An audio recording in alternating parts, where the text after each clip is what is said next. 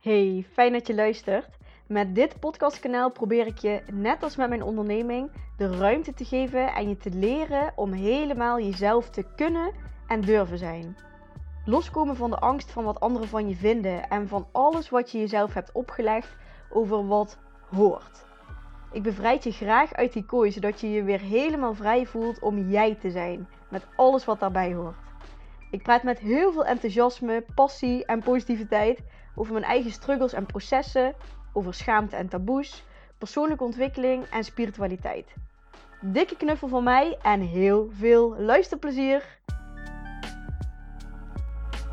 In deze aflevering alles over mijn tiendaagse Vipassana. En ik vond het zo leuk om te merken op Instagram, at uh, De Positieve Optimist, als je me wil volgen, hoeveel mensen nieuwsgierig waren naar wat ik daar allemaal heb meegemaakt en wat ik eruit gehaald heb ook.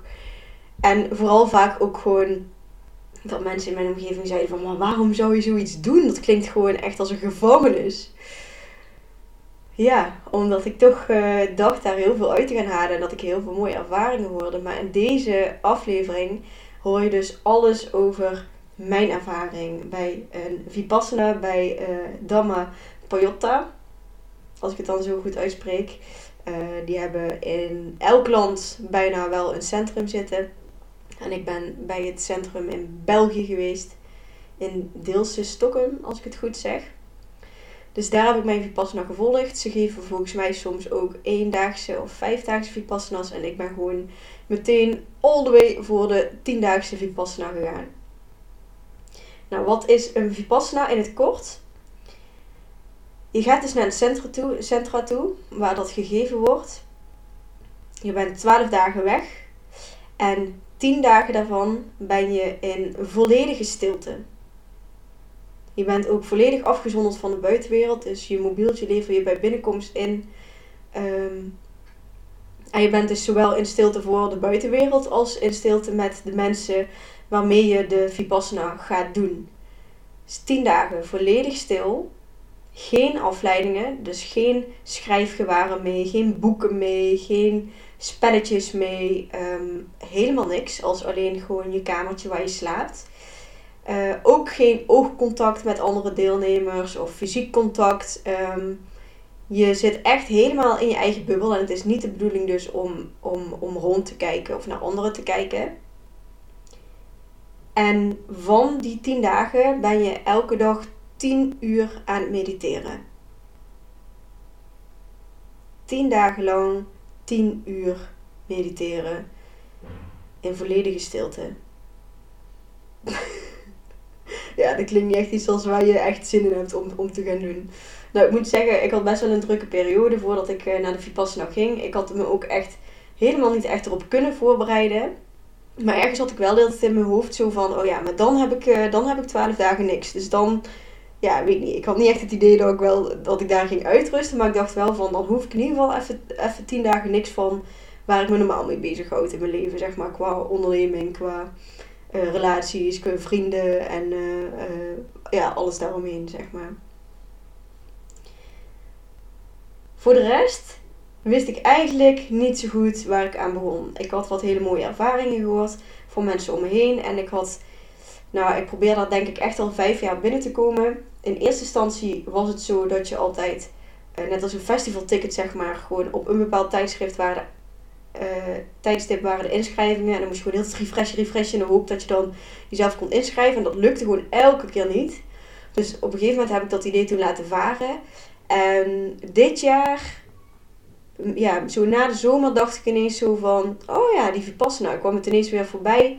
Bij mijn bladwijzers op mijn laptop of zo. Toen dacht ik, oh ja, daar was ik toen uh, veel mee bezig.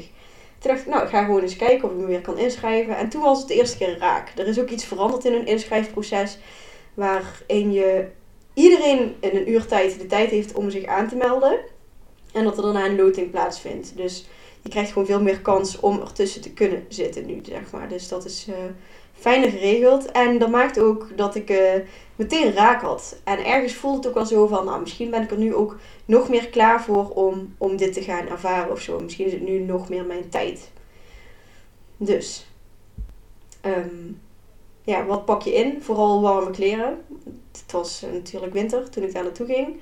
Um, maar ja, het was ook heel gek om mijn tas in te pakken. Omdat je echt, ja, qua toiletspullen of zo, dacht ik ook van ja, ik draag dan sowieso geen make-up. Maar ik dacht van ja, wat moet ik eigenlijk verder meenemen? Ik heb daar toch, ja, je hebt geen contact met niemand. Je, je, je moet daar niks. Dus ik dacht ja, nou.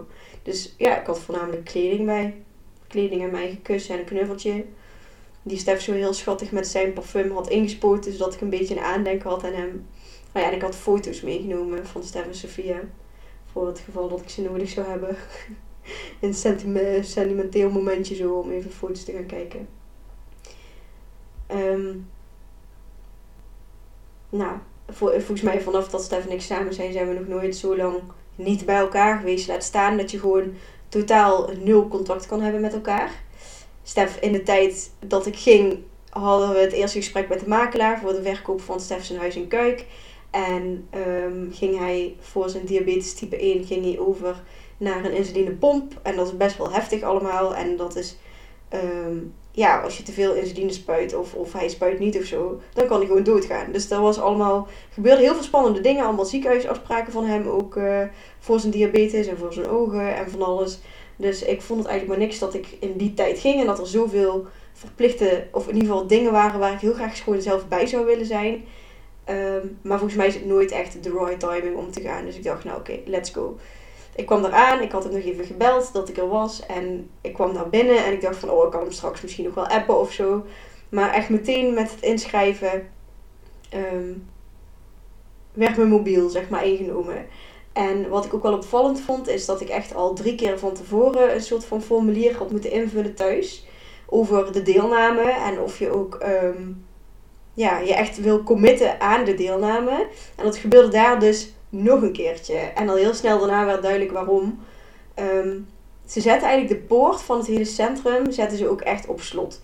Dus je kan die tien dagen in principe niet weg. En dat is ook waar je elke keer voor tekent van... Um, dat, je, dat je gaat blijven tot die tien dagen.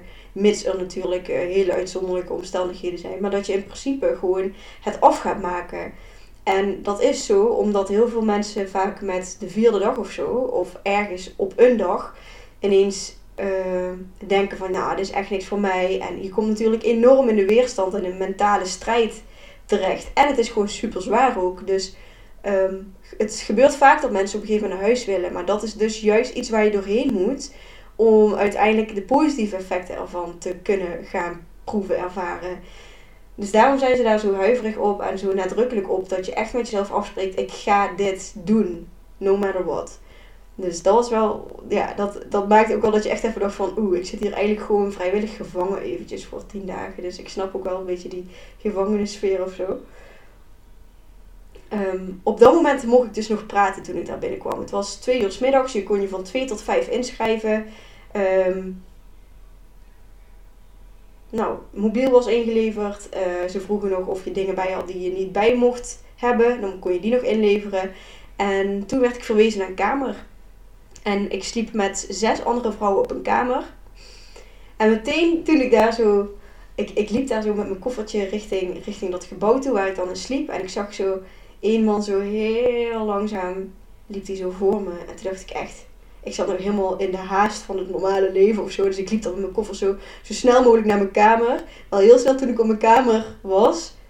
Snapte ik waar hij in zat of zo. Want ik had alles een beetje uitgepakt. Ik had mijn bed opgemaakt. En toen dacht ik... Nou, daar zit ik dan. En er was op dat moment... Er was één ander meisje al op mijn kamer. Die schat aangemeld. Die... Uh, praatte een beetje Engels, maar niet heel goed. Dus ja, ja, ik had ook niet zo heel veel zin om te gaan connecten of zo. Ik dacht van ja, ik ben heel dadelijk toch tien dagen stil. Dus heel even kort een gesprekje gehad. Maar toen zat ik daar zo op mijn bed. Zo. Toen was het half drie. En pas om vijf uur gingen we eten. En daarna zouden we de inleiding krijgen. En dan gaat het programma De Stilte beginnen, zeg maar. Dus ik dacht echt, nou, dat zit ik dan. En toen dacht ik, ja, ik snap wel dat die man eigenlijk zo langzaam aan het lopen was. Van ja, wat moet je anders eigenlijk? Dus dat was wel een heel gek begin, een heel gek idee. Zo van, oh ja, zo van, oh ik, kan, ik wil even appen zo. Oh nee, dat kan niet. Even scrollen, nee, dat kan niet. Uh, ja, het weet ik op een gegeven moment, maar gewoon, er hangt daar ook gewoon niks aan de muren. Er is ook gewoon niks aan inspiratie of iets waar je een beetje zo in kan verdwalen of zo. Het was gewoon, het was gewoon een kale ruimte met bedden.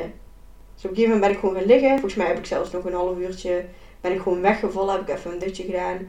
Toen ik wakker werd, toen waren er twee andere.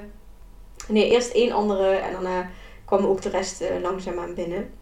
En toen heb ik met, met die meid op mijn kamer heb ik even kle- kort gekletst. Zo van, hé, hey, is jullie eerste keer allemaal? Op een gegeven moment kwamen we erachter dat onze hele kamer, daar was het de eerste keer voor. En we hadden allemaal ongeveer dezelfde leeftijdscategorie.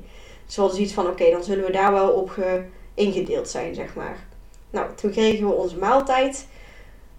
Volgens mij was dat een soepje. Ik weet het eigenlijk niet meer zo goed wat we kregen. Normaal gesproken krijg je dus bij de Vipassana twee lichte maaltijden op een dag. Vroeg in de ochtend en in de, vroeg in de middag.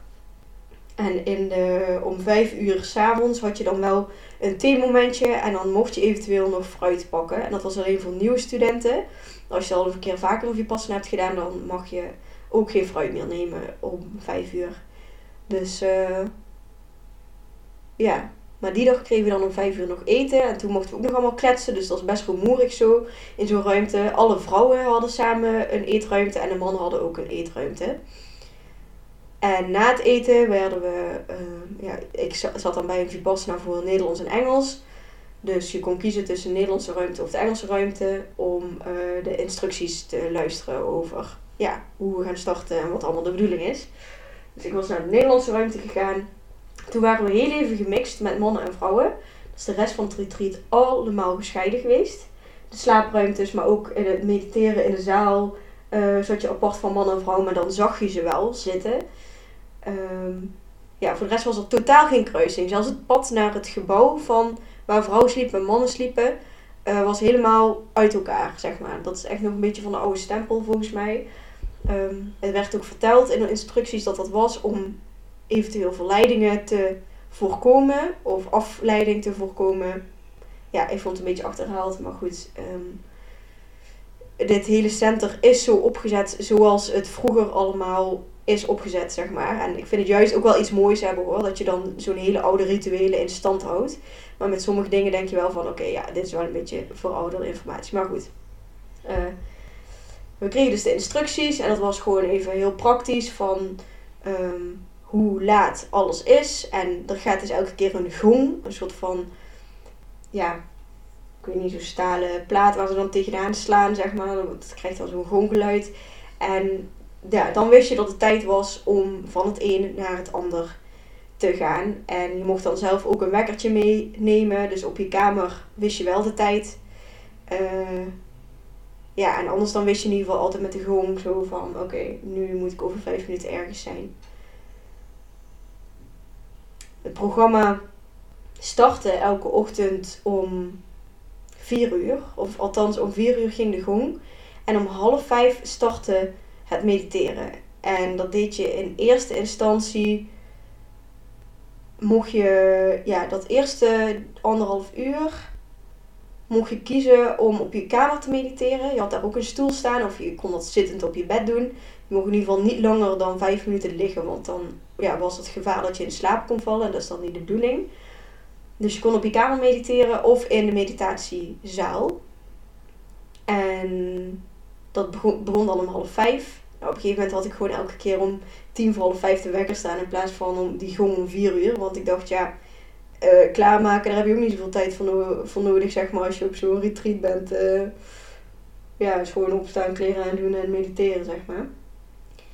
Dus dan zat ik daar. Ik ging vaak, ik startte wel vaak in de zaal. Want ik dacht, op mijn kamer is het veel te verleidelijk om toch nog even te blijven liggen in bed of zo.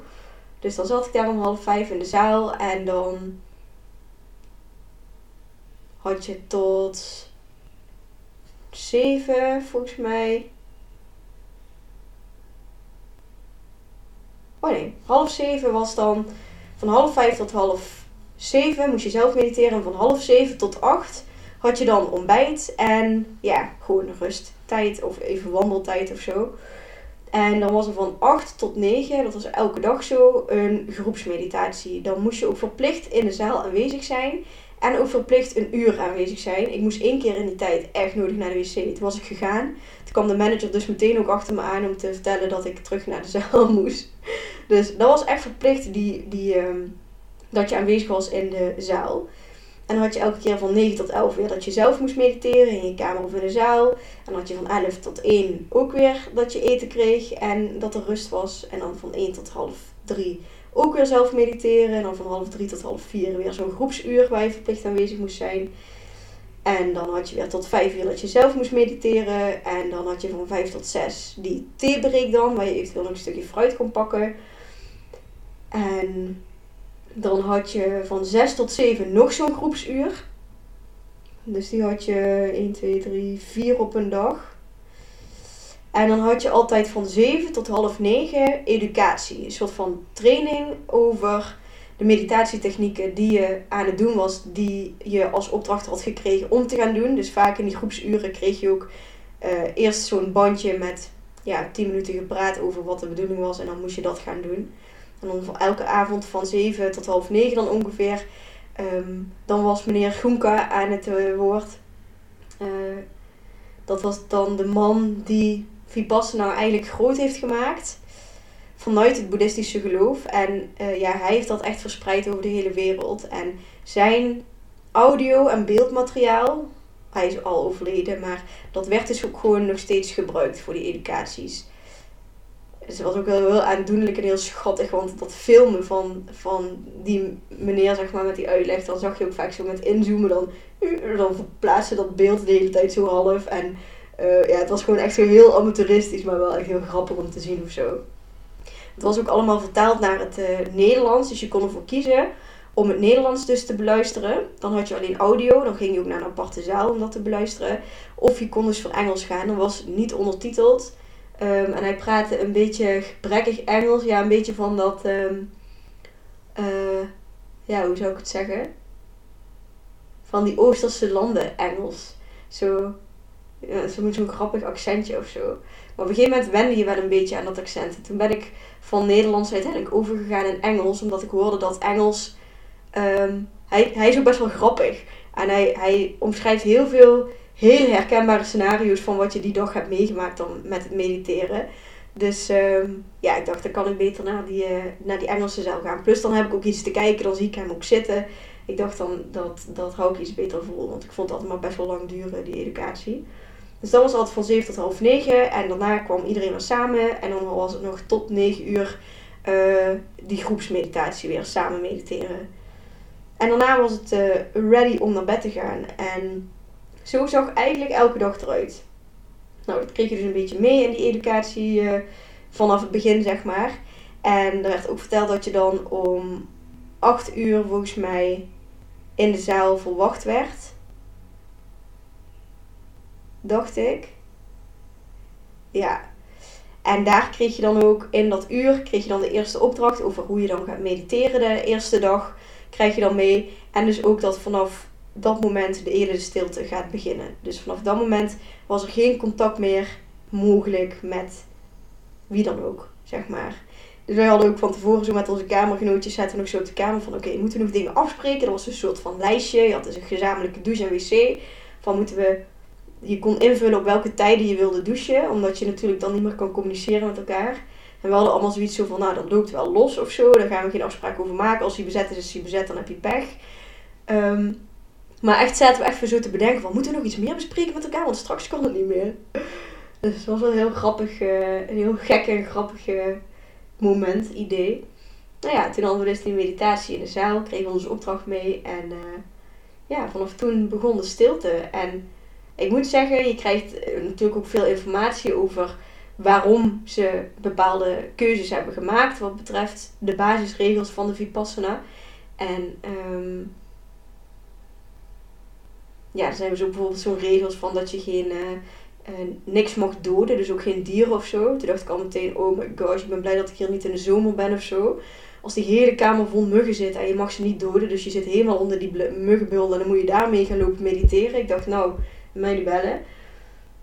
Um, maar goed, alles werd wel heel duidelijk uitgelegd waarom ze bepaalde regels hadden, zeg maar.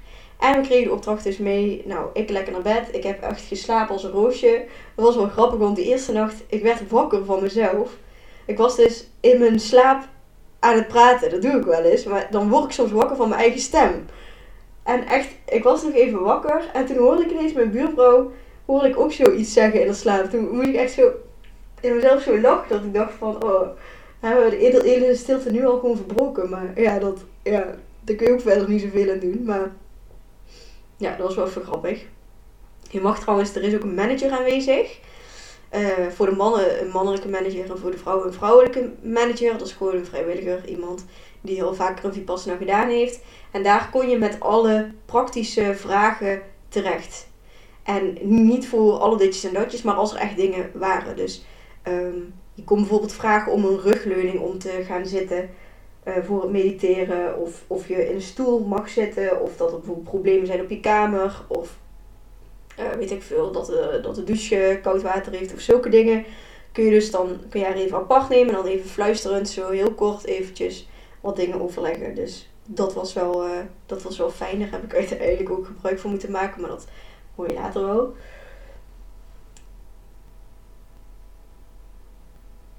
Ja, de maaltijden trouwens die we kregen, die waren ook uh, vegetarisch, veganistisch volgens mij zelfs. Um, en dat is ook allemaal zo... Alles is zo bedacht zoals het zeg maar ook vroeger bedacht werd. Dus alles wat hij, die uh, Goenka ook zei in zijn instructies en in zijn uh, educatiefilmpjes, was allemaal nog gewoon precies hetzelfde. Dus niks was daarin eigenlijk verouderd of zo. Dus het is echt nog precies zoals het vroeger allemaal deden. En Vipassana komt dus vanuit het boeddhisme. Maar het is een soort van onderdeel van het boeddhisme en van het monnik zijn, als ik het dan goed zeg. Um, en iedereen mag dus een Vipassana beoefenen, welk geloof je ook hebt. Het is echt gemaakt, dat zeggen ze ook heel nadruk, nadrukkelijk zo van, iedereen kan dit gebruiken en het is voor iedereen nuttig om dit te gaan toepassen en om dit te gaan beoefenen en om dit ook tien dagen lang te beoefenen, om het daarna ook verder in je dagelijkse leven te brengen. Maar die tien dagen achter elkaar, ja, die zorgen echt voor transformatie, zeg maar. Nou, wat de, de eerste opdracht die we doorkregen was eigenlijk focussen op je ademhaling. En dan op het gebied van je neus. Van je, zeg maar, vanuit, vanuit je wenkbrauwen, zeg maar, tussen je wenkbrauwen in, tot aan je bovenlip. Dus eigenlijk een soort van driehoekje van je bovenlip naar boven toe. Dat was eigenlijk het, het punt waar je je de hele tijd op moest focussen. In de meditatie. Nou, ik had al lekker mijn eigen meditatiestoeltje die ik van tevoren had aangeschaft meegenomen. Ik weet ook echt enorme rugpijn heb heel snel. Dus ik dacht, nou, daar ga ik gewoon lekker, uh, daar ga ik gewoon lekker een beetje comfortabel mee zitten.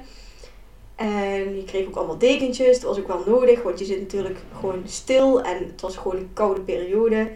Um, ze stookt het wel een beetje warm in die ruimtes. Maar ja, als je stil zit heb je het sowieso wel snel koud. Dus... Um, Ja, de eerste dag was je dus continu, elke keer, ook als je die groepsmeditaties had, dan dacht je van, oh, misschien krijgen we nu weer uitleg over een volgende uh, iets wat we moeten doen of zo. En elke keer begon dat weer met start again, start again. En dan dacht je echt, oh my gosh, daar gaan we weer. Begin opnieuw, begin opnieuw, kwam dan in het Nederlands zo achteraan. Dus moest je weer opnieuw dezelfde oefening uitvoeren. Dus dan had je al vijf uur gezeten zo. Elke keer weer. Ja, je dwaalt natuurlijk met je, met je gedachten weer af. En dat is ook normaal.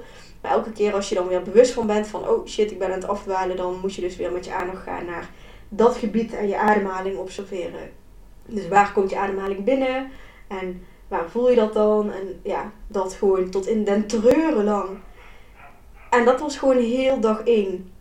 En ik moet zeggen... Toen had ik de moed nog wel hoog zitten. Ik dacht van oké, okay, let's go. We zijn begonnen.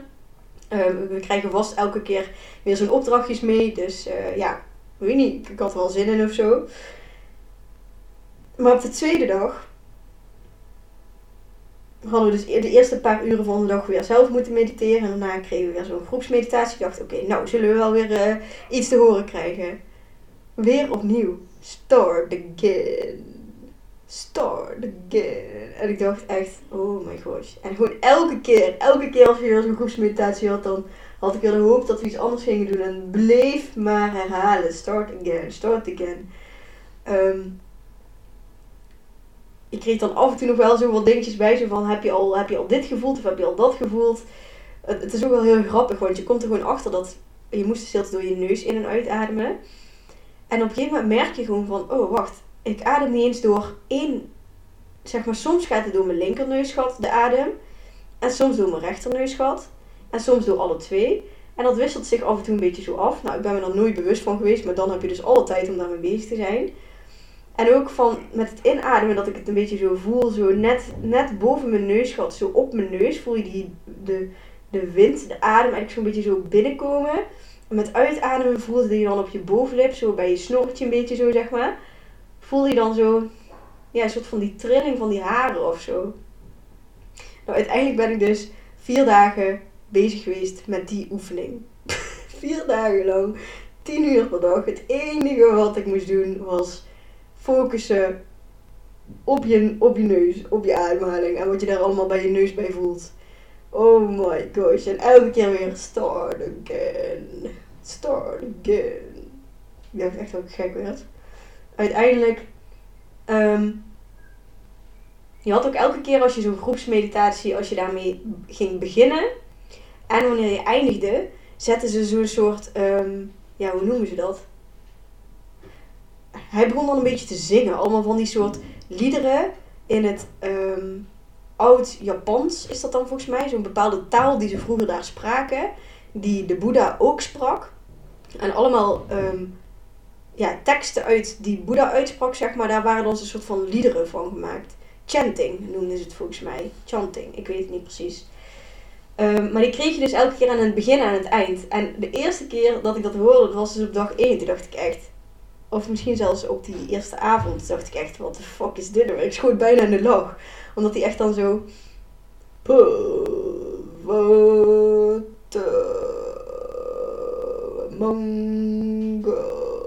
dan leek het net alsof hij zo'n dikke boer aan het laten was of zo. En je had daar dan geen beeld bij, alleen maar geluid. Dus toen dacht ik echt, what the fuck is dit nou weer?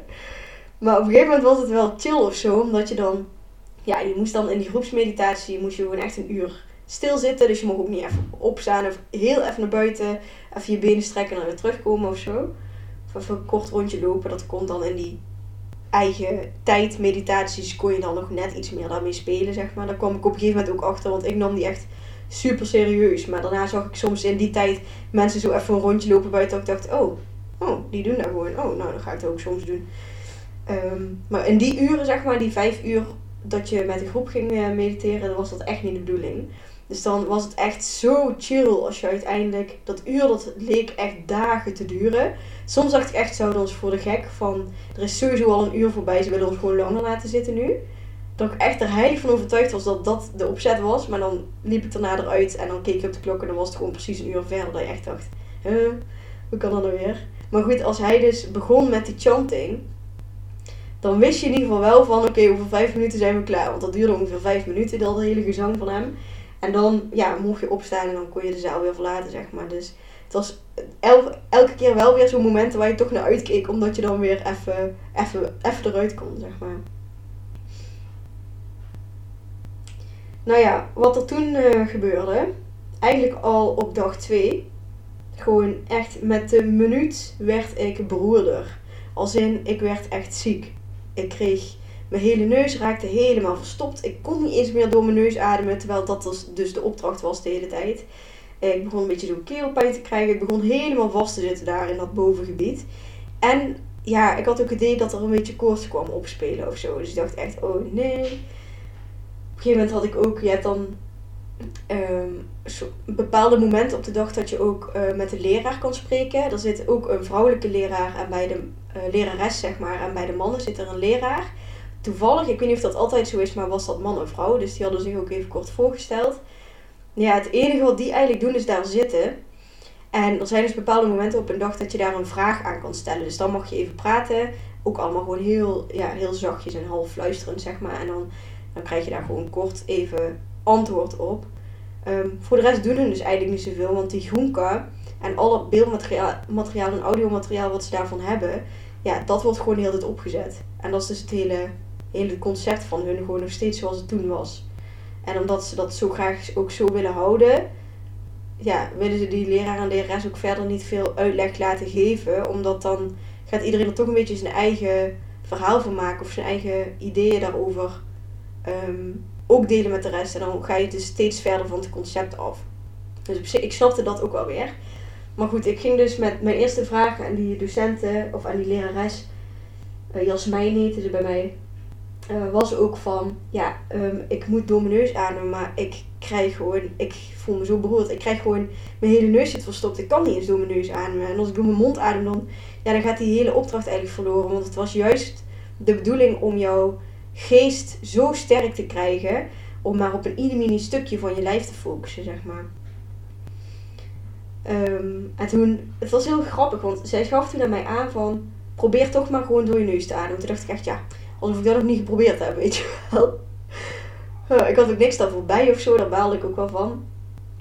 Um, maar goed, ik dacht, oké, okay, ik ga het toch maar gewoon weer proberen. En het grappige was, dat ik toen dus gewoon toch probeerde door mijn neus te blijven ademen, ondanks dat ik geen lucht daardoor kreeg. En op een gegeven moment kreeg ik daar toch weer lucht door, alsof je... je brein dan toch gewoon inziet, omdat je dan dus niet door je mond gaat ademen, zo van, oké, okay, nu moet ik toch een mogelijkheid gaan zoeken, zodat dit lijf kan blijven ademen, en dat je dan toch ineens weer door je neus kan ademen. Dat vond ik wel echt een super grappige gewaarwording, want je geest die geeft het eigenlijk een soort van op als je neus verstopt is, en dan ga je gewoon vanzelf over op door je mond ademen, terwijl ik er dus achter kwam dat het eigenlijk wel gewoon mogelijk is om door je neus te blijven ademen, als je maar even doorzet. En juist op het moment dat je even geen lucht krijgt, toch probeert te ademen, zeg maar. Dan komt er ineens weer zo, tjoe, dat je weer lucht krijgt. Dus ja, dat vond ik echt super grappig. En in eerste instantie dacht ik dus echt van, wat geef jij mij nou weer voor tip? Maar daarna bleek dat dus wel gewoon te helpen. Uh, en sommige momenten van de dag, dan voelde ik me echt gewoon zo kut. En dan was je al even door je mond aan het ademen. Nou, dan zat je neus zo potdicht. Ik, weet, ik denk dat het op die momenten ook wel gelukt was. Maar dan was ik er mentaal gewoon niet sterk genoeg voor om dat te gaan proberen of zo. Maar ik werd dus echt zieker en zieker en zieker en zieker. En ja, dag drie ben ik ook nog uh, doorgekomen. Ook elke keer met zo'n half verstopte neus. Het was echt wel, echt wel shit. En op dag vier, toen ging het echt niet meer. Ik voelde me zo beroerd. Koud, warm, ik, ja, zweten. Ik dacht echt, ik heb nu echt dikke koorts. Het ging gewoon echt niet meer. Ik voelde me zo... En je moet dan de hele tijd rechtop zitten. En je mag dan maar vijf minuutjes liggen. En dan alleen ook in de tijden dat je zelf mag mediteren. En het enige wat ik wilde was gewoon in de foetushouding kruipen. En gewoon... Oh, ja, het was echt... Ik, voel, ik heb me lang niet meer zo ziek gevoeld. Dus uiteindelijk ben ik naar die manager gelopen om dat aan te geven. Zo van, ja luister, ik voel me echt, echt super slecht. Is er dan misschien een mogelijkheid dat ik een paracetamol zou kunnen krijgen? Ik had het ook allemaal niet bij. Dat mag in principe ook niet, maar achteraf hoorde ik dat best veel mensen van zulke dingen toch bij hadden. Um, anders moet je eerst weer toestemming vragen en ja, het kan ook afgewezen worden. Um, maar ik had dus gevraagd van, zou ik alsjeblieft paracetamol mogen? Ik ben daar zelf ook niet zo'n po- voorstander van om... Uh, medicatie te slikken. Ik probeer toch altijd eerst natuurlijk op te lossen. Kijk, als ik nu gewoon de ruimte had om gewoon lekkere foetushouding in mijn bed te mogen liggen, dan met alle plezier zie ik dan gewoon lekker uit. Maar daar was het moment niet voor. Dus ik had het toch wel fijn gevonden om een paracetamol te hebben, zodat ik in ieder geval die uren dat ik echt uh, verplicht aanwezig moest zijn, dat ik dan ook gewoon rechtop erbij kon blijven zitten. Ik had ook echt zo'n koortsspierpijn. Het was gewoon zo moeilijk dat zitten. Nou, uiteindelijk had ik daar dus toestemming voor gekregen. Dus uh, ja, de manager kwam weer terug bij mij, had zijn paracetamols. En nou, toen voelde ik me iets, ietsje beter. Maar goed, ik kon nog steeds niet echt door mijn neus ademen. Dat was elke keer toch maar, maar gedoe. En op het midden van dag vier kregen we onze volgende instructie, zeg maar. Onze nieuwe techniek om mee te gaan mediteren. En dat was dus de Vipassana techniek. Dus we hadden echt vier dagen geoefend met je geest leren oefenen om op één punt te focussen. En continu als, het ge- als je geest weer afgeleid was met gedachten en afdwalen, dan elke keer jezelf weer terugfluiten naar, oké, okay, hier zijn we mee bezig, hierop focussen. Dus je had je, bre- je, je brein gewoon super erg getraind om daarmee bezig te zijn. En dan was de volgende oefening, dat werd helemaal uitgelegd en ook helemaal begeleid in het begin, om je bewust te worden van alle gewaarwordingen in je lijf. Dus van het puntje van je hoofd helemaal tot het Uh, tot de top van je tenen. moest je elk lichaamsdeel apart afgaan om op te merken of je daar lichamelijke sensaties voelde. En omdat je dus zo bezig was geweest die vier dagen met je neus en daar zoveel, nou ik heb daar zoveel dingen gevoeld die ik nog nooit gevoeld heb, waarvan je dan pas bewust van bent omdat je daar zo met je aandacht op zit. Nou, dat was dus met je lijf precies hetzelfde, dat je zo van, oh ja, op mijn hoofd, dan voelt het echt alsof er een soort van miertjes overheen lopen, een soort van kriebelig en soms voelt het daar een beetje zo uh, trekkerig. Dat was dan ook vaak als ik een knotje had of zo, dat dan die haren misschien een beetje trokken of uh, dat je bepaalde uh, warmte voelde of juist kou of dat het een beetje drukkend voelde of tintelend of... Um, ja, trekkend waren allemaal verschillende dingen die je dan kon waarnemen. En daar werd je dan in de eerste paar uren best wel goed in begeleid. Dat ze gewoon elke keer opties gaven van misschien, misschien dat je dit voelt, misschien dat je dat voelt. En dan steeds meer dacht je van, oh wacht, hey, nu, nu begin ik te herkennen. Dus ging je zo je hele lichaam af. En dat deed je dan weer tien uur per dag. Elke dag. Maar de eerste keer dat we dat dus moesten doen was op de vierde dag in de middag. En ik deed dat dus, ik voelde me hondsberoerd, super ziek. En op dat moment, ik, ik brak echt gewoon. Volgens mij, ja, volgens mij was dat op die dag. Dat ik voelde me zo, ik moest weer gaan zitten voor die groepsmeditatie. En ik voelde me al zo kut. En ik zat echt met mijn ziel onder mijn arm van, hoe ga ik dit nu weer volhouden dit uur? En ik moest, ja, dat hoesten. Ik moest trouwens ook heel veel hoesten. Echt, heel veel hoesten. En dan ik... Ik weet nog ook van tevoren, voor, toen ik nog mo- moest praten tegen mijn kamergenoot, zei van, ja, toen hadden we het over van waar je een beetje tegenop keek of zo, of waar, waarvan je denkt dat je het moeilijk zou vinden. Toen zei ik van, nou ja, ik heb, kan nog wel eens last hebben van misofonie. Dat is dan dat je last hebt van geluiden van mensen, voornamelijk eetgeluiden of zulke soort dingetjes, hoesten, niezen, kuchen, um, slikken, van dat soort geluiden. Dus ik zei echt van, ja... Ik hoop gewoon niet dat ik zeg maar langs iemand zit die echt zo super zwaar ademt en van allerlei van die geluiden maakt. Want dan ga ik me denk ik wel aan irriteren op een gegeven moment. En op, ik was dus echt die persoon. Ik was echt die persoon op de Vipassana die iedereen heeft gehoord. Echt zo hoesten, zo niezen, snotteren, weer mijn neus snuiten. En oh, het was echt verschrikkelijk gewoon. Op die vierde dag, ik zat echt met mijn ziel onder mijn arm. En op een gegeven moment komt zo iemand, zo'n, zo'n vrouw naar mij toe gelopen. En die legde iets neer bij mij. Ik dacht, wat doet zij nou? Toen gaf ze mij dus twee strepsels. En ik dacht echt, ik, ik moest gewoon meteen huilen. Heel, oh, de tranen liepen over mijn wang. Ik dacht echt, oh my gosh. Ik voelde me even gezien of zo, of gehoord. Het is zo gek, want je hebt helemaal geen contact met mensen. En ze kijken je allemaal niet aan. Dus ik voelde me ook wel een beetje gewoon, soort van, uh, alsof ik tot last was voor iedereen of zo. Door al die geluiden van mij. En... Uh, Oh, toen werd me dat even aangeboden en dat was zo fijn. En dat, dat verzachtte een beetje die keel en dat ik iets minder de kriebel hoest. Maar ja, toen moest ik dus met die opdracht aan de slag. Met je hele lijf zo afgaan met gewaarwordingen. En ja, ik voelde me gewoon op alle plekken kut. En de opdracht was om met alles wat je opmerkt en wat je gewaar wordt, om daar niet uh, naar te verlangen. Dus niet als fijn te ervaren, maar ook als, niet als niet fijn.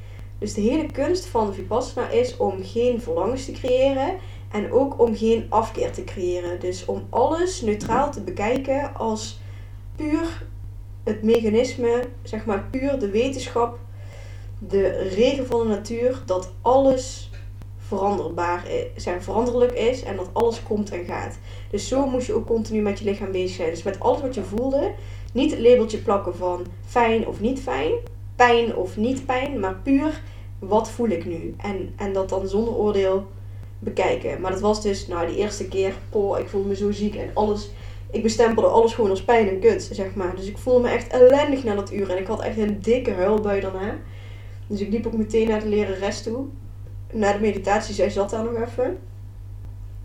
En uh, zij zei van, nou, uh, kom maar eventjes naar mijn chalet toe en hadden dan zo'n...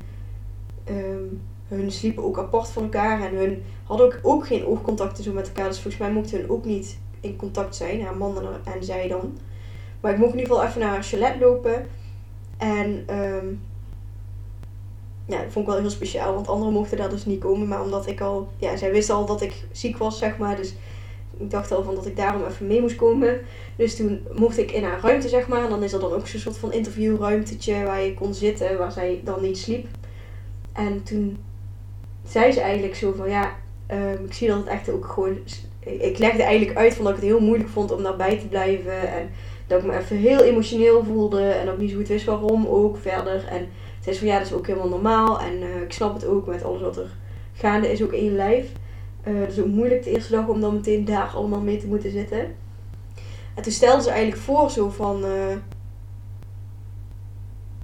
Trouwens, toen ik die paracetamols kreeg, toen moest ik ook al een mondkapje dragen. Dat vond ik verschrikkelijk. Ik heb dus echt, in de hele coronatijd heb ik geen mondkap gedragen. Ik ben er echt geen voorstander van.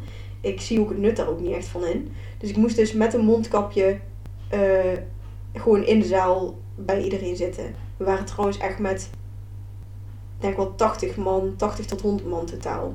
En dan echt gewoon precies evenveel mannen dan als vrouwen, zeg maar. En nieuw studenten en dus ook oud studenten. Die al vaker een Vipassana hadden gedaan. Um, maar goed, ik, kwam, ik zat dus op die kamer. Ik had dus uh, dat uur gedaan met, uh, met mondkapje op ook. Nou, dat ging dus ook echt gewoon totaal niet. Want je kon al niet ademen door je neus en dan gewoon nog minder.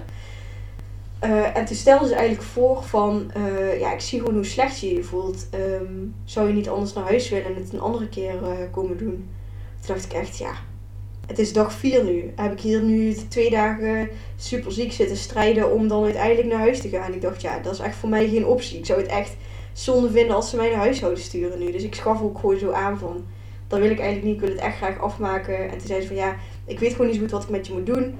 Um, ik ga even overleggen met de locatie en ook met andere leraren van wat hun hier uh, uh, mee hebben gedaan. Want ik weet het gewoon niet zo goed. Nou, vanaf dat moment...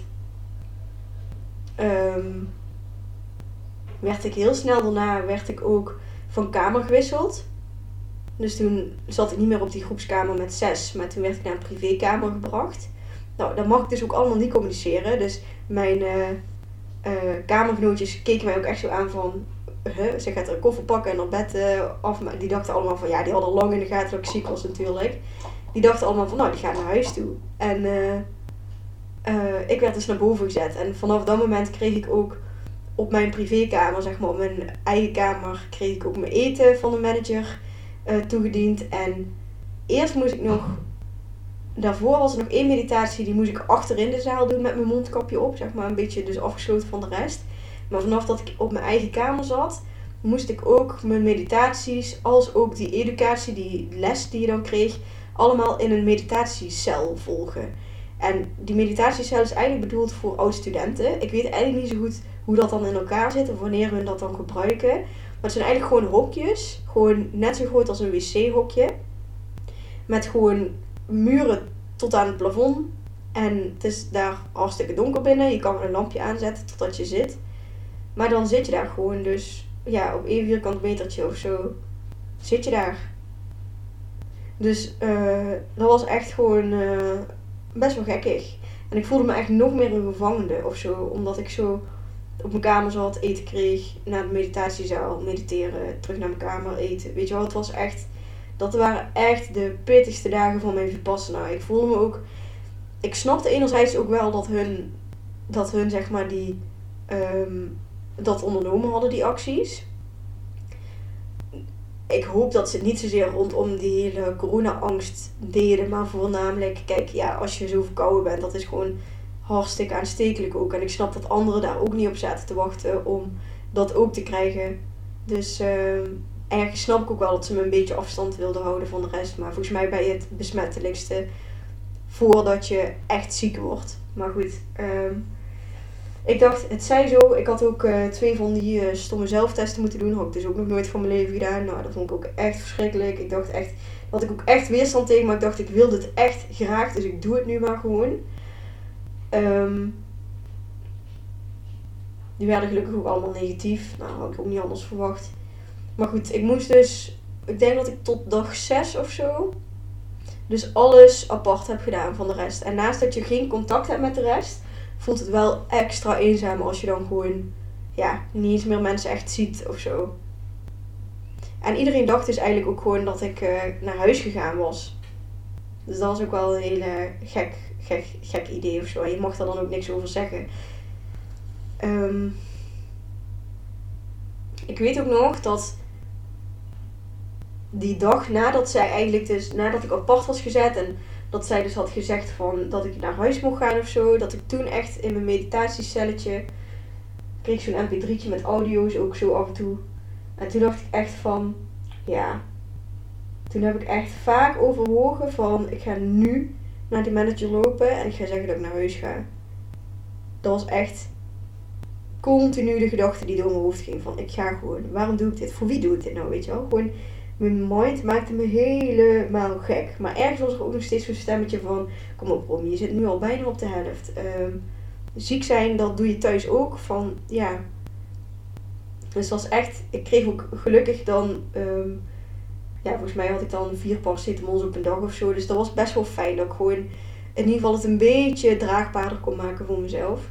En op een gegeven moment, ja, volgens mij was dat trouwens pas na dag zes of zo. Toen kwam zij aan met zo'n soort danet. Dat is zo'n soort van dampo, verkoudheidsbalsem die je dan op kan smeren. En die ook in water kan doen, heet water kan doen en dan een soort van kan inhaleren. En toen ik, vanaf dat ik dat had, zeg maar, ging het ook veel sneller beter. Omdat ik toen had ik niet meer zo'n kriebelhoest. Toen kwam het een beetje los ook. En toen kreeg ik weer een beetje adem, ademruimte. En ik had natuurlijk in die meditatiecel en op mijn eigen kamer hoefde ik geen mondkapje op. Dus ik had gewoon veel meer ademruimte. Dus dat, ik had ook het idee dat dat ook ervoor maakte dat ik gewoon echt supersnel opknapte. Uh, maar goed, dat was wel echt de hel van mijn Vipassana. Gewoon. En continu dus ook zitten met die pijn. En elke keer weer gewoon vanaf dag vier tot en met dag tien was dat continu de opdracht. Om dus van puntje van je uh, hoofd tot aan je tenen elke keer al je gewaarwordingen te observeren. En daar neutraal naar te kijken. Dus niet naar verlangen, niet naar afkeren. En niet te bestempelen als iets. Maar gewoon alleen als waarneming te zien. Um, echt de zwaarste dagen van mijn leven. En ik weet dat toen ik me weer beter begon te voelen. Dat ik echt dacht, oké, okay, de dog days are over, Romy. Vanaf nu gaat het beter worden. nou. Nou, dat is niet gebeurd. Dat is niet gebeurd. Het was echt gewoon... Het was gewoon niet dat ik... Zeg maar, ik, ik werd echt wel beter. Steeds beter. Maar oh my gosh, wat ben ik door een mentale hel gegaan. Elke dag weer. Ze zeiden van tevoren al... Zei een zo'n meisje zo van... Ja, ik hoor verschillende verhalen. En ook verschillende dingen waar mensen mee strukkelen. Sommigen die vinden het heel moeilijk dat je maar twee lichte, lichte maaltijden op een dag krijgt. Dus dat je daar echt... gewoon het heel zwaar mee hebt. Anderen die hebben heel veel moeite met stilzitten. En in zo'n, ja, gewoon in kleermakers zitten of zo bijvoorbeeld zitten. Je mag ook wel gewoon anders zitten als je wil hoor. Maar in ieder geval op je, gewoon op je billen. Dus sommigen hebben daar heel veel moeite mee. Met stilzitten. Anderen hebben heel veel moeite mee met ja, geen contact met de buitenwereld. Anderen weer met um, in stilte zijn zeg maar. Zo lang. Tien dagen achter elkaar. En ik dacht echt nou dat stil zijn. Dat is echt appeltje eitje voor mij. Ik... Ik, ik kan hartstikke goed kletsen, maar ik kan ook heerlijk gewoon op een verjaardag helemaal niks zeggen, zeg maar. Ik ben best goed ook in rustig zijn en stil zijn. Dus ik dacht, nou, ik kan me niet voorstellen dat ik dat moeilijk ga vinden. Maar dat zitten, stilzitten, daarvan wist ik al wel van, nou, dat gaat wel een probleem worden. Ik heb snel rugpijn, daar had ik dan gelukkig al die meditatiestoel voor meegenomen. Dat je een beetje ondersteuning hebt voor je rug. Maar ik heb ook gewoon vet last van onrustige benen. En um, van die restless legs en dat, ja... Ik, ik was er al een beetje bang voor, maar dat gebeurde dus ook. Dat ik daar gewoon vet veel last van zou hebben tijdens die meditatieuren. Dus uh, ja, je gedachtes maakt het mentaal gewoon heel zwaar. Zulke dagen. Uh, dat het gewoon zo eenzijdig is. Dus continu dat je weer die meditatiezaal instapt en dat, dat je hoopt dat er iets gaat gebeuren of zo. Maar dat dan het enige wat je hoort is... Start again. Start again. Dat je echt denkt, oh my gosh, daar gaan we weer. Nog een uur zo zitten. En dan gewoon elke keer weer tien uur op een dag. Dat is lang hoor. En je bent natuurlijk wel eens gewoon afgeleid. En soms dan val je per ongeluk toch zo zittend in slaap. En dan denk je echt van, wow, ik ben wel bijna een uur weg geweest. En dan, we zullen nu wel bijna weer naar buiten mogen. En dan duurde naar mijn idee nog een uur voordat we naar buiten moesten. Zeg maar. Dat ik echt dacht van, hoe lang hebben we nou zitten slapen? Dat klopt echt totaal niks van die tijd. Oh, dat de tijd zo lang duurde. Dat was gewoon mentaal zwaar. Het zitten was mentaal zwaar. Gewoon zoveel pijntjes. Zoveel pijntjes overal. En volgens mij was het vanaf dag zeven of zo ook dat ze echt zeiden van in die uh, groepsmeditaties. Die dan een uur duurden. Van, je mag je nu niet meer verplaatsen. Je mag je ogen niet meer openen tussendoor. Uh, en je mag niet meer verplaatsen. Dus um, ja, toen werd het echt nog mentaal nog pittiger. Omdat je gewoon... Er is zoveel weerstand en er zijn zoveel stemmen in je hoofd van... Dat je dit gewoon niet kan, dat dit niet haalbaar is. Van, hij zei dan ook de hele tijd zo in die audio zo van... Dat alles komt en gaat. Maar in, in, in jouw hoofd zit op zo'n moment echt van... Ja, maar deze pijn, deze pijn is permanent. Deze gaat echt niet weg. En dan... Het was wel heel fijn dat je elke keer in die avond weer die educatie had. En dat hij dan eigenlijk precies jouw dag ging omschrijven. Wat je die dag had meegemaakt. Dat je echt dacht... Oh my gosh, weet je wel, dat, dat, dat zei hij dus ook zo. Die ene dag dacht ik echt van, ja, het kan zijn dat je, dat je pijn voorbij gaat en zo. En dat je dan ineens geen pijn meer hebt en dat pijn komt en gaat. Maar die rusteloze benen, ja, dat is toch wel echt gewoon, dat, dat is op een ander niveau. Dat is op een ander level, zeg maar. Dat, dat is gewoon iets wat blijft, dat kan ik niet oplossen hier. Uh. En dat is precies wat hij dus in die avond ook zo zei. Van, je zal wel denken van, uh, dat jouw pijn permanent is en... Um, um, Je mag je ogen dan niet, niet open doen. Maar vast, er zijn altijd van die mensen die vast wel stiekem een klein beetje zo hun ogen openen. Om dan te kijken hoe de rest erbij zit. En dan zit iedereen er zo bij als een of ander uh, uh, Boeddha-standbeeld. Zo stil als iets. En dan denk je nog meer van, oh my gosh, het ligt echt aan mij. En ik kan dit niet. En gewoon precies wat hij allemaal omschreef. Dat was echt precies gewoon wat je die dag ervaarde. Dus dat was elke keer wel zo'n relativatie. En dan moest je ook echt even lachen om hoe hij dat allemaal bracht. En al die verhalen en voorbeelden en metaforen. Uh, en dat gaf ook wel moed elke keer, want vaak had je gewoon het idee dat je echt de enige was. Um, en dat je het niet goed deed of zo, of dat je dan niet ver genoeg was, omdat je het alleen maar, alleen maar kut ervaarde en niet zo'n soort van fijne momenten had of zo. Maar ja, als je dan fijne momenten had, dan mocht je dat ook wel niet bestempelen als fijn, want dan ging je dat... De, ja, het was juist de hele oefening om, om alles neutraal te kijken en niet dingen als fijn te bestempelen, want dan krijg je ook weer verlangen daar naartoe. En verlangen is dan weer... in het boeddhisme niet goed, want dan... Um, ja, in ieder geval zo zat dat dan in elkaar. Maar ja, het is gewoon... Ik kan het gewoon niet echt uitleggen hoe zwaar dat dat is... om dan zo elke keer weer hetzelfde te moeten doen. En die tijd die gaat zo langzaam en de dagen gaan zo langzaam. En ik was echt al vanaf dag... Ja, gewoon van, eigenlijk al vanaf dat ik ziek was zo... En vanaf dag zes al helemaal zo aan het aftellen... Toen ik eenmaal wist van, oké, okay, ik zit over de helft, was ik gewoon al aan het aftellen om naar huis te gaan. Ik vond het echt, het is echt het zwaarste wat ik ooit heb meegemaakt. En dan elke keer weer diezelfde tekst van, observe every sensation. En dan, oh, en dan was het elke keer weer wachten totdat hij weer begon met die chanting van, uh, Mangel. Oh, dat was zo grappig. Je komt er ook wel achter tijdens zo'n Vipassana. Hoe random je gedachten zijn. En hoe weinig waarde je daaraan moet hechten.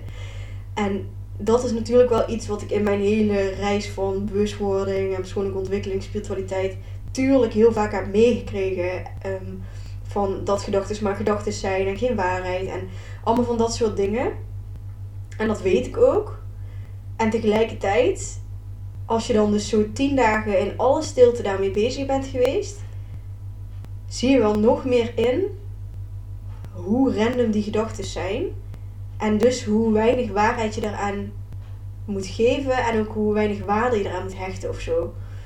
In mijn gedachten is Stef echt al uh, tien keer dood gegaan van die insulinepomp. En um, waren er uh, wereldrampen gebeurd en... Uh, wilden mensen geen vrienden meer met me zijn? Of wilde Stef me verlaten? Of gewoon van allemaal van dat soort dingen. Maar ook gewoon dat ik ineens uh, A D B in mijn hoofd had. Of echt gewoon de domste liedjes. Fingerboys. Of op één stukje van die chanting die hij deed moest ik de hele tijd denken aan de intro van Crazy Frog. Dus toen had ik de hele, hele uur weer Crazy Frog uh, in mijn hoofd zitten. Oh ja, ik moest soms ook echt lachen om mezelf. Maar... Um, ja, die gedachten gaan zo alle kanten op op zo'n dagen. Maar wat ik op een gegeven moment ook merkte, is dat mijn gedachten ook een soort van themadagen kregen. Dus die ene dag was ik alleen maar bezig met liefde. En dan kwamen ineens al je exen ook voorbij en alle lessen die je daaruit hebt gehaald en zo. En de andere themadag was... Ja, zo ging je zo... Op een gegeven moment merkte ik dat op zo van... Hé, hey, mijn gedachten zijn elke dag een beetje anders en ik heb elke keer andere thema's of zo. En ook in mijn dromen merkte ik dat ik heel anders ging dromen. En ik had vaak ook nachtmerries daar in die Vipassana, terwijl ik dat echt normaal niet zo heb. Ik droomde ineens dat ik drie soort van parkieten had gekocht. En ik ben best wel bang voor vogels. En die fladderden dan de hele tijd in mijn huis rond. En dat vond ik zo eng. En tegelijkertijd, ik weet eigenlijk ook niet zo goed waarom ik die toen gekocht had. En um, mijn moeder heeft een, een, nieuw, ja, een keukentafel. En die was heel duur en nieuw. En daar zit ze altijd, daar is ze altijd heel zuinig op. En ik was daar iets mee aan het doen in mijn dromen. En toen opeens had ik een per ongeluk doormidden gezagen. En toen moest ik dat mijn moeder gaan vertellen. En toen werd ik echt gewoon huilend wakker. Zeg maar gewoon van dat ik mijn moeder moest teleurstellen. En allemaal van dat soort themadromen waarvan je ook gewoon wist van...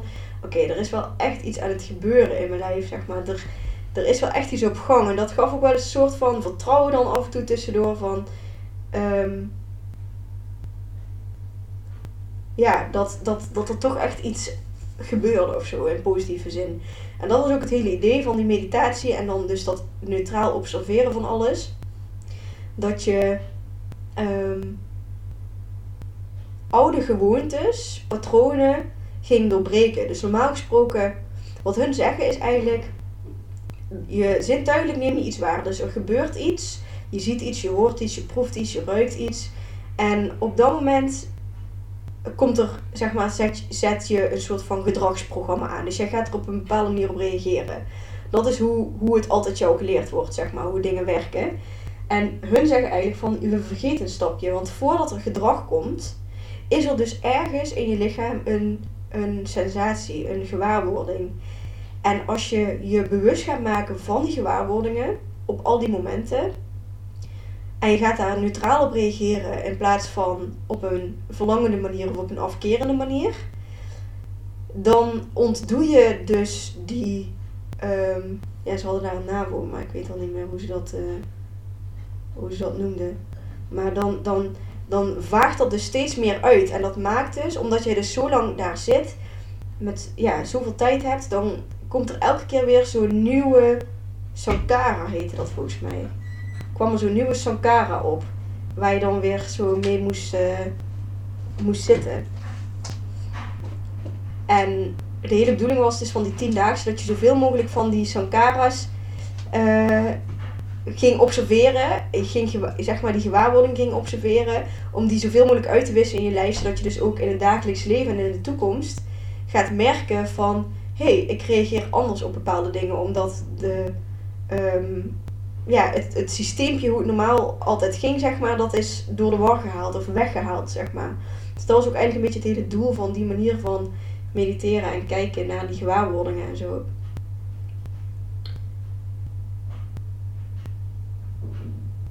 Dus en omdat ik dan ook zo al die dromen had en zo, had ik op een gegeven moment ook wel zo af en toe naast dat ik echt elke dag gewoon weer twijfelde om naar huis te gaan en gewoon weg wilde en dacht dat ik het niet kon en allemaal mentale struggles had. Dacht ik toch wel van, oké, okay, volgens mij is er toch echt ook wel iets aan het gebeuren of zo. Dus dat was wel chill. En op een gegeven moment begon ik ook dingen te herkennen die die man dan zei in die lezingen. Van, misschien heb je dit meegemaakt of dat meegemaakt. Dat ik dacht, oh ja, ja, ja, dat heb ik gevoeld. Zo van, dat ik ergens wel het idee had van, ik lig wel op on track of zo. Maar ik vond het wel een heel mooi concept ook hoe ze dat zeiden. Van die gewaarwordingen en dat vanuit die gewaarwordingen gedrag komt. En ik heb dat dus ook al nu in deze dagen wel vaker gemerkt. Zo van... dat er dan iets gebeurt en dan ben ik me best wel bewust nu van mijn lijf. En dan voel ik ineens zoiets gebeuren. En dan ben ik ook nog steeds aan het oefenen van oké, okay, neutraal op reageren. Niet, niet afkeuren, niet, niet zien als pijn of zo. Van wat voel ik nu precies? Is dit pijn? Is het niet gewoon tinteling? Of zo zeg maar. Dat je dan de hele tijd daar zo mee bezig bent. En ik geloof dus ook heel sterk dat je daarmee dus ook um, patronen kan doorbreken. Het is echt gewoon een gemiste stap die... die zo belangrijk is, die, waar ik nu dus achter ben gekomen. Dus dat vind ik echt heel, ja, heel vet. Heel mooi. En daarom vind ik ook eigenlijk dat iedereen wel eens gewoon zo'n Vipassana mee uh, moet maken. Gewoon omdat je zoveel leert over jouw systeem, over je lijf. En zo'n basiskennis eigenlijk meekrijgt gewoon over hoe, hoe de mensen zijn werkt. Zo'n mooie lessen zitten er allemaal ook in. Um, nou goed. Naast al die random gedachten was ik op een gegeven moment ook gewoon af en toe met mezelf aan het praten. Als ik, dan, ik heb trouwens gewoon tot en met de laatste dag gewoon mijn privékamer gehouden. Dus ik ben niet teruggegaan naar die, uh, naar die zaal met zes, uh, zes vrouwen. Um, dat was op zich ook best wel chill. Dan kon ik gewoon douchen wanneer ik wilde douchen. En um, in mezelf was ik dan... Je mocht ook niet liedjes zingen of neurien. Dat begon ik op een gegeven moment ook echt te missen, merkte ik. En je mocht ook niet hardop praten of zo. Dus, maar ik had dan vaak wel dat ik in mijn hoofd zo een beetje gesprekken had met mezelf. Dan kwam ik zo de deur weer binnen van... Hé, hey, er is ze weer of zo. Of als dan die wekker ging van... Goedemorgen, Romy. Nou, succes vandaag, hè. En ik ging wel van die experimenten doen. Ik ging mijn okselhaar laten staan en zo. Gewoon, je gaat allemaal van die rare dingen doen om jezelf toch een beetje... bezig te houden. En op een gegeven moment dan wist je ook gewoon als je in die meditatiezaal ging zitten van, oh, ja, dat vrouwtje dat komt voor mij zitten, die komt langs mij zitten. En het vrouwtje voor mij die deed dan altijd, als ze ging zitten, ging ze zo'n klem in haar haren doen. Dus dat er haren in haar gezicht zaten. En dan zat ik altijd zo in mezelf zo mee te praten van, ja, goed zo vrouwke, hè. Even lekker de haartjes naar achteren. Ja, zo. En dan, oh, of dan zat er, er zat elke keer zo'n motje in de... in de zaal waar je binnenkwam, waar je jas op hing, zeg maar. En altijd, altijd als ik binnenkwam van, oh joh, motje.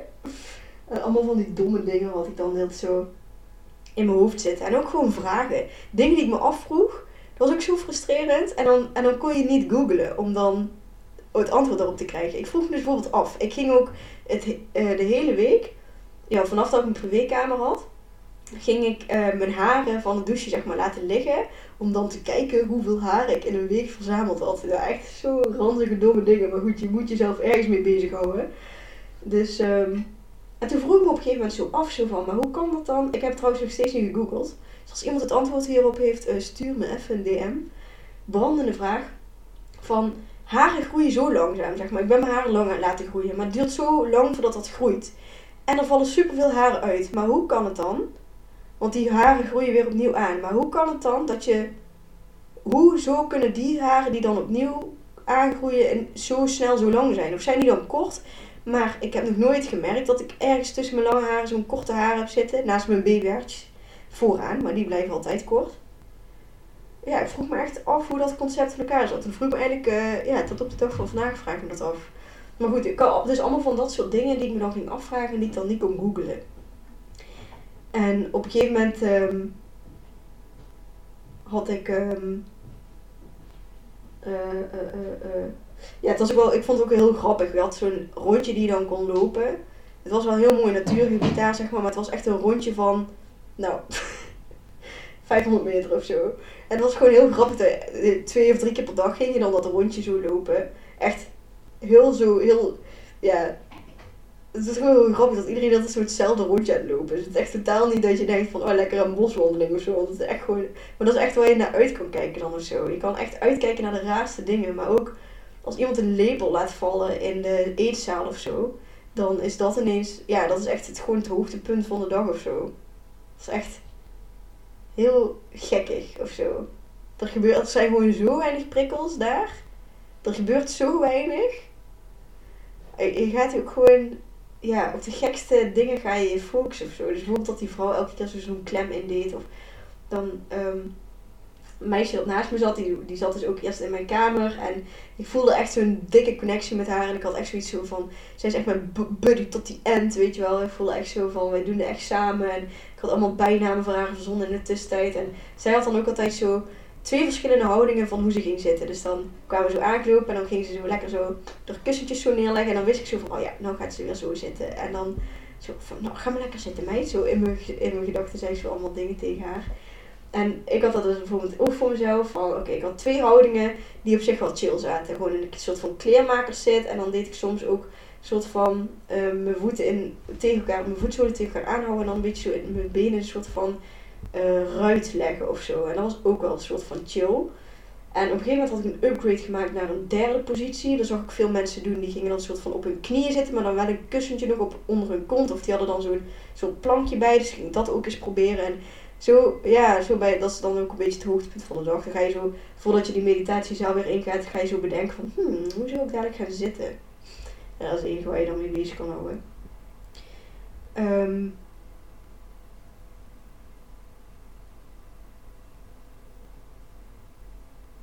Even denken. Ja, het was gewoon zwaar, zwaar, zwaar. Af en toe even zo'n fijne moment. En af en toe dat je echt merkt van... Oh, volgens mij ben ik echt veel dingen aan het helen en aan het oplossen nou. Dus dat is echt chill, voor dadelijk.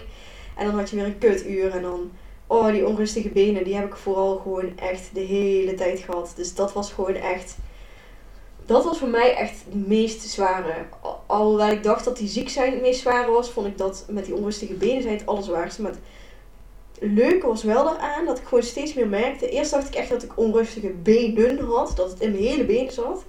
Maar ja, dan gaat het continu blijven dat observeren. Op een gegeven moment kwam ik achter van nee, het zit vooral eigenlijk in mijn rechterbeen. Oh, het is een bepaalde spier eigenlijk. En dan, oh, maar er gebeurt ook iets in mijn buik als ik dan die onrustige benen krijg. Oh, maar het begint met een soort van samentrekking van een spier. Oeh, maar die spier zit ook eigenlijk best wel vast. Hm, misschien moet ik dat een keertje laten masseren. Oh, en zeg maar, zodra mijn geest onrustig wordt, over dat ik dus rusteloze benen heb. Op een gegeven moment noemde ik, ook geen, noemde ik het geen rusteloze benen meer, maar um, dat mijn uh, geest onrustig was, zeg maar. Want ik kwam erachter dat, dat doordat ik onrustig werd van dat gevoel, dat er veel meer lichamelijke sensaties kwamen dan alleen die rusteloze benen. En op een gegeven moment lukt het me ook om dan, ja, soms een uur lukt het me om supergoed om met die, ja, die samentrekkingen van mijn benen gewoon te blijven zitten, zeg maar. En het andere uur was het echt af, tellen naar het einde. Oh, dan was ik echt, dan ging je mentaal door een hel heen. En dan dacht je echt, ik doe dit nooit meer. En dan vijf minuten later mocht je eventjes een luchtje happen buiten en dan ging je weer zitten. En dan begon je weer opnieuw en dan, zo ging dat gewoon elke keer door. Het was mentaal gewoon zo zwaar, jongen. En op de laatste dag had ik ineens een stoel gekregen. Lag er ineens een briefje met Romy erop. Toen dacht ik, oh, chill. Ik had het al een paar keer vaker met die lerares nog zo besproken. Wat ik nog meer met die rusteloze benen kon doen. En dat ik daar nog steeds niet lukte om daar, uh, ja, om daar mee te zijn, zeg maar. Um, nou, toen had ik een stoel gekregen en dat was ook best wel chill. Dat zat eigenlijk veel fijner en daardoor had ik het idee dat die spieren in mijn benen ook minder gekneld zat, waardoor ik ook minder uh, rusteloze benen kreeg. Dus ik dacht echt, wow, dit is de oplossing. Nu is het echt super makkelijk, super fijn. En echt een uur later hadden we dan weer zo'n uur en toen was het gewoon weer super kut. Dus dat was echt mijn strijd. En het is dus ook de kunst om dan dat uur niet als kut te zien en dat uur als goed. Want er is geen goed of fout. Er is alleen maar gewaarworden van alles wat er is. En dat is echt elke keer weer, daar word je elke keer weer bewust van gemaakt en op getraind om... om het zo te zien, zeg maar.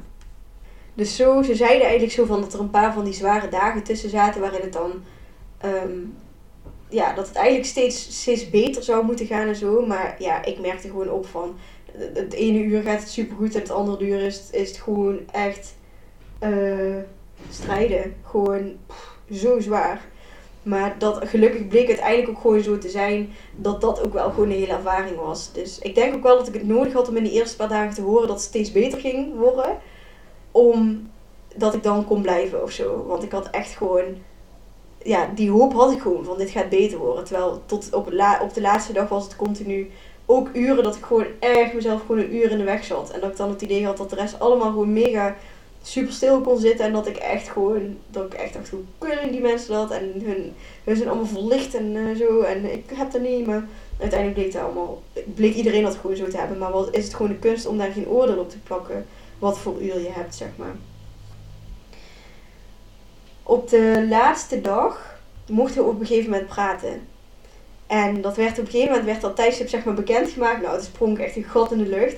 Want naast dat ik dus dacht dat het niet echt erg zou zijn om dan tien dagen niet te praten, miste ik het wel echt enorm erg. Ik vond het echt moeilijk om zo lang stil te zijn. En ik had echt zo zin om te praten. En uh, op die dag kregen we dan ook naast de Vipassana meditatie die we dan de hele tijd deden, van top van je hoofd helemaal tot aan het einde, deden we ook uh, een metta meditatie. Die kreeg je dan mee. En dat is eigenlijk om liefde en licht te verspreiden. En dan, dan zei hij ook zo'n dingen van, may all beings be happy. Be free. May all beings be in love. En zo, zo zei hij allemaal van die dingen. En dan mocht je alleen maar zo focussen op liefde. En dat je dat dan ook zo buiten je lichaam voelde. En de hele ruimte daarmee vulde en zo. En dat was zo'n chill moment. En toen zat ik er zo lekker in. Oh, de tranen stroomden gewoon over mijn wangen. En toen dacht ik echt, wow, dit is echt bijzonder. Dit is mooi. Wat heb ik toch eigenlijk allemaal meegemaakt hier. En ik voelde gewoon helemaal dat ik een helemaal een ander mens was of zo. En toen kwam dus het moment dat je... Het was echt heel gekkig. Want je wist het tijdstip waarop je weer mocht gaan praten. En je wist dat het ongeveer die tijd was. Nou, die um, meditatie werd weer afgesloten met die chanting zo.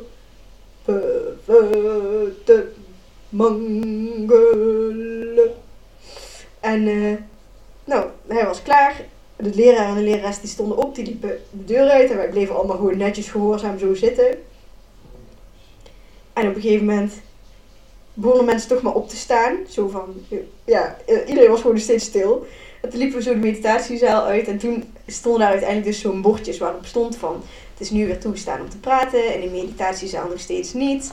Um, allemaal van die regeltjes, zeg maar. Van hoe het dan in elkaar zat. Het programma bleef hetzelfde. Alleen...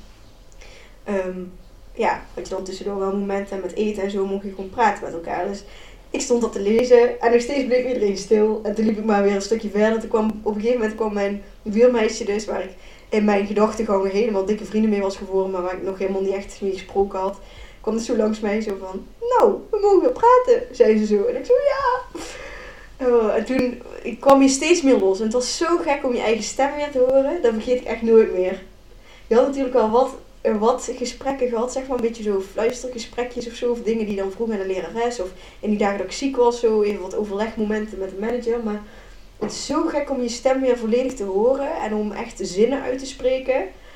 En, oh, en iedereen was natuurlijk meteen allemaal verhalen over wat ze hebben meegemaakt te, te vertellen en um, ook zo'n herkenbare dingen allemaal, waarvan je dacht van, wow, ja, dat heb ik ook meegemaakt. En over die liederen die die man dan zong en dat andere deel zo, die hoorden daar schijnbaar ergens zo gay protection in en ik hoorde dat helemaal niet. En allemaal van, ja, het waren gewoon hele grappige momentjes, zeg maar. En uh, ik merkte ook gewoon meteen, daarna moesten we dan ook nog vaker mediteren en dan merk ik ook meteen van, weet je, het mediteren wordt nu wel echt stukken moeilijker. Dat je gewoon, ja, die eerste meditatie nadat we weer mochten praten, toen heb ik echt een uur, toen dacht ik echt van, oké, okay, dit gaat echt niks worden. Ik ga gewoon proberen op mijn ademhaling te letten, maar... Uh, Ik was zo afgeleid, ik ben echt, voelde mijn ogen helemaal alle kanten op gaan en mijn gedachten. En ja, je staat ineens weer een soort van aan, weet je wel. Dus dat was echt, dat is natuurlijk ook de bedoeling om weer rustig een beetje te wennen aan het normale leven. Omdat je zo in zo'n diepe zelfbubbel hebt gezeten, zeg maar.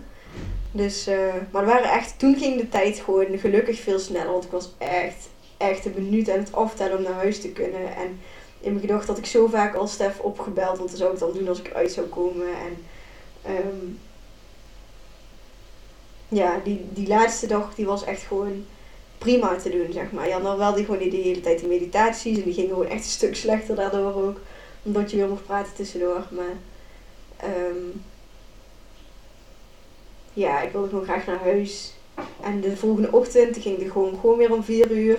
Had je om half vijf, moest je ook weer naar de zaal zijn. Toen had je nog, volgens mij echt een half uur van de chanting, van die, uh, van die liedjes die hij allemaal ging zingen. En uh, toen gingen we nog een keer die Mekka-meditatie doen, waarin je echt die liefde verspre- verspreidt naar elkaar. Die zat in die dag daarvoor trouwens ook nog een keer, dat was wel grappig. Want dan heb je dus al een uur gezeten om te mediteren en toen kwam die Mekka erachteraan. En toen dacht ja, iedereen is gewoon zo blij als dat uur voorbij is, als je die man weer hoort zingen. En toen kwam dat er nog achteraan, dus... toen dacht ik echt van, nou, er is echt totaal geen liefde in deze ruimte. Want iedereen zit er gewoon met een lang gezicht zo van, godverdomme, mag ik nou nog niet opstaan?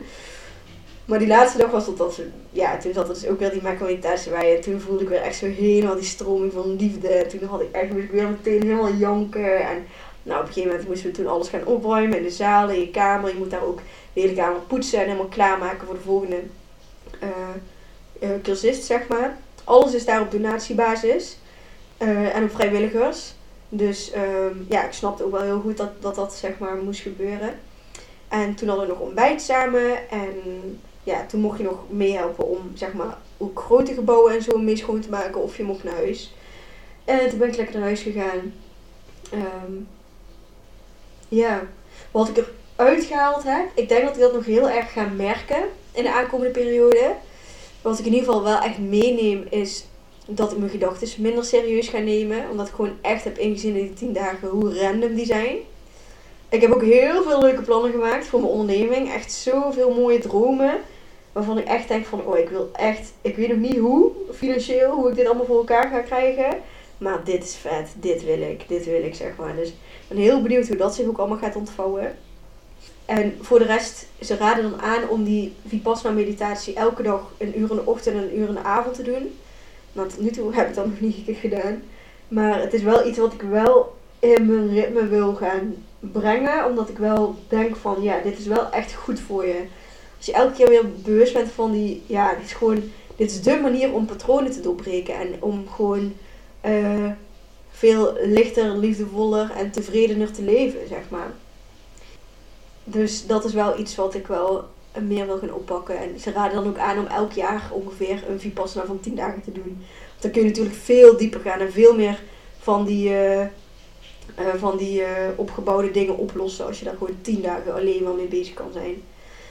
Um, ja, en dus ook, ik heb wel eens pijn gehad de afgelopen dagen. En dan kon ik daar wel veel neutraler naar kijken. Dat ik echt dacht van, is er eigenlijk wel pijn? En dan dacht ik van, oh nee, het is eigenlijk gewoon een soort van tintelgevoel of zo.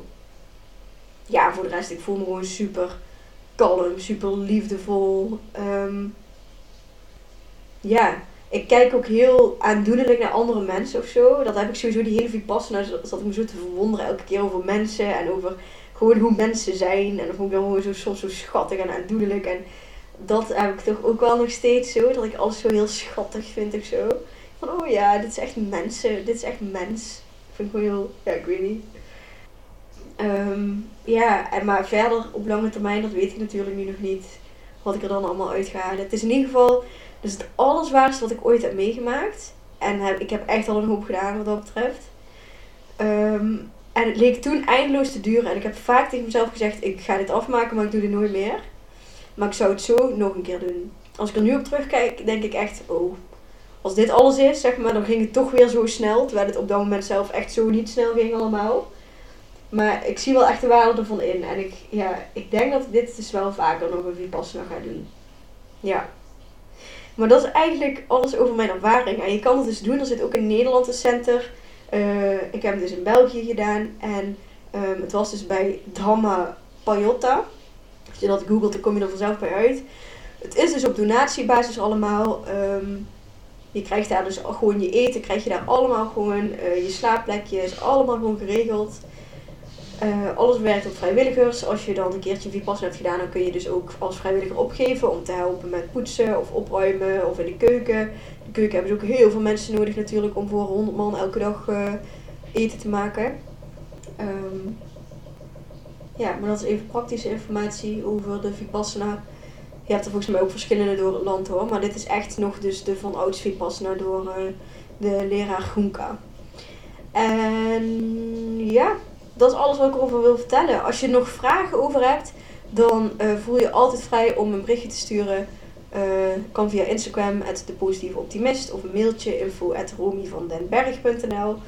Uh, super fijn als je deze uh, ook uh, een uh, ranking geeft. Op iTunes kun je volgens mij ook een beoordeling achterlaten. Op Spotify kun je een aantal sterren geven van mijn kanaal. Uh, heel fijn als je dat doet, dan help je met mijn zichtbaarheid. En dankjewel voor het luisteren ook. Super lang heeft die geduurd, maar goed, dit is alles. Ja, dankjewel voor het luisteren. En mocht je deze aflevering nou heel inspirerend of waardevol vinden, dan spread the love. Deel de aflevering in je stories van Instagram of deel hem in je WhatsApp groep met vrienden, familie of collega's. En mocht je mij willen helpen, dan zou ik het super fijn vinden als je een review wil achterlaten over dit kanaal op iTunes. Voel je vrij om met me na te praten over een aflevering via een privéberichtje van mijn Instagram account De Positieve Optimist of via het contactformulier op mijn website w w w punt romy van den berg punt n l.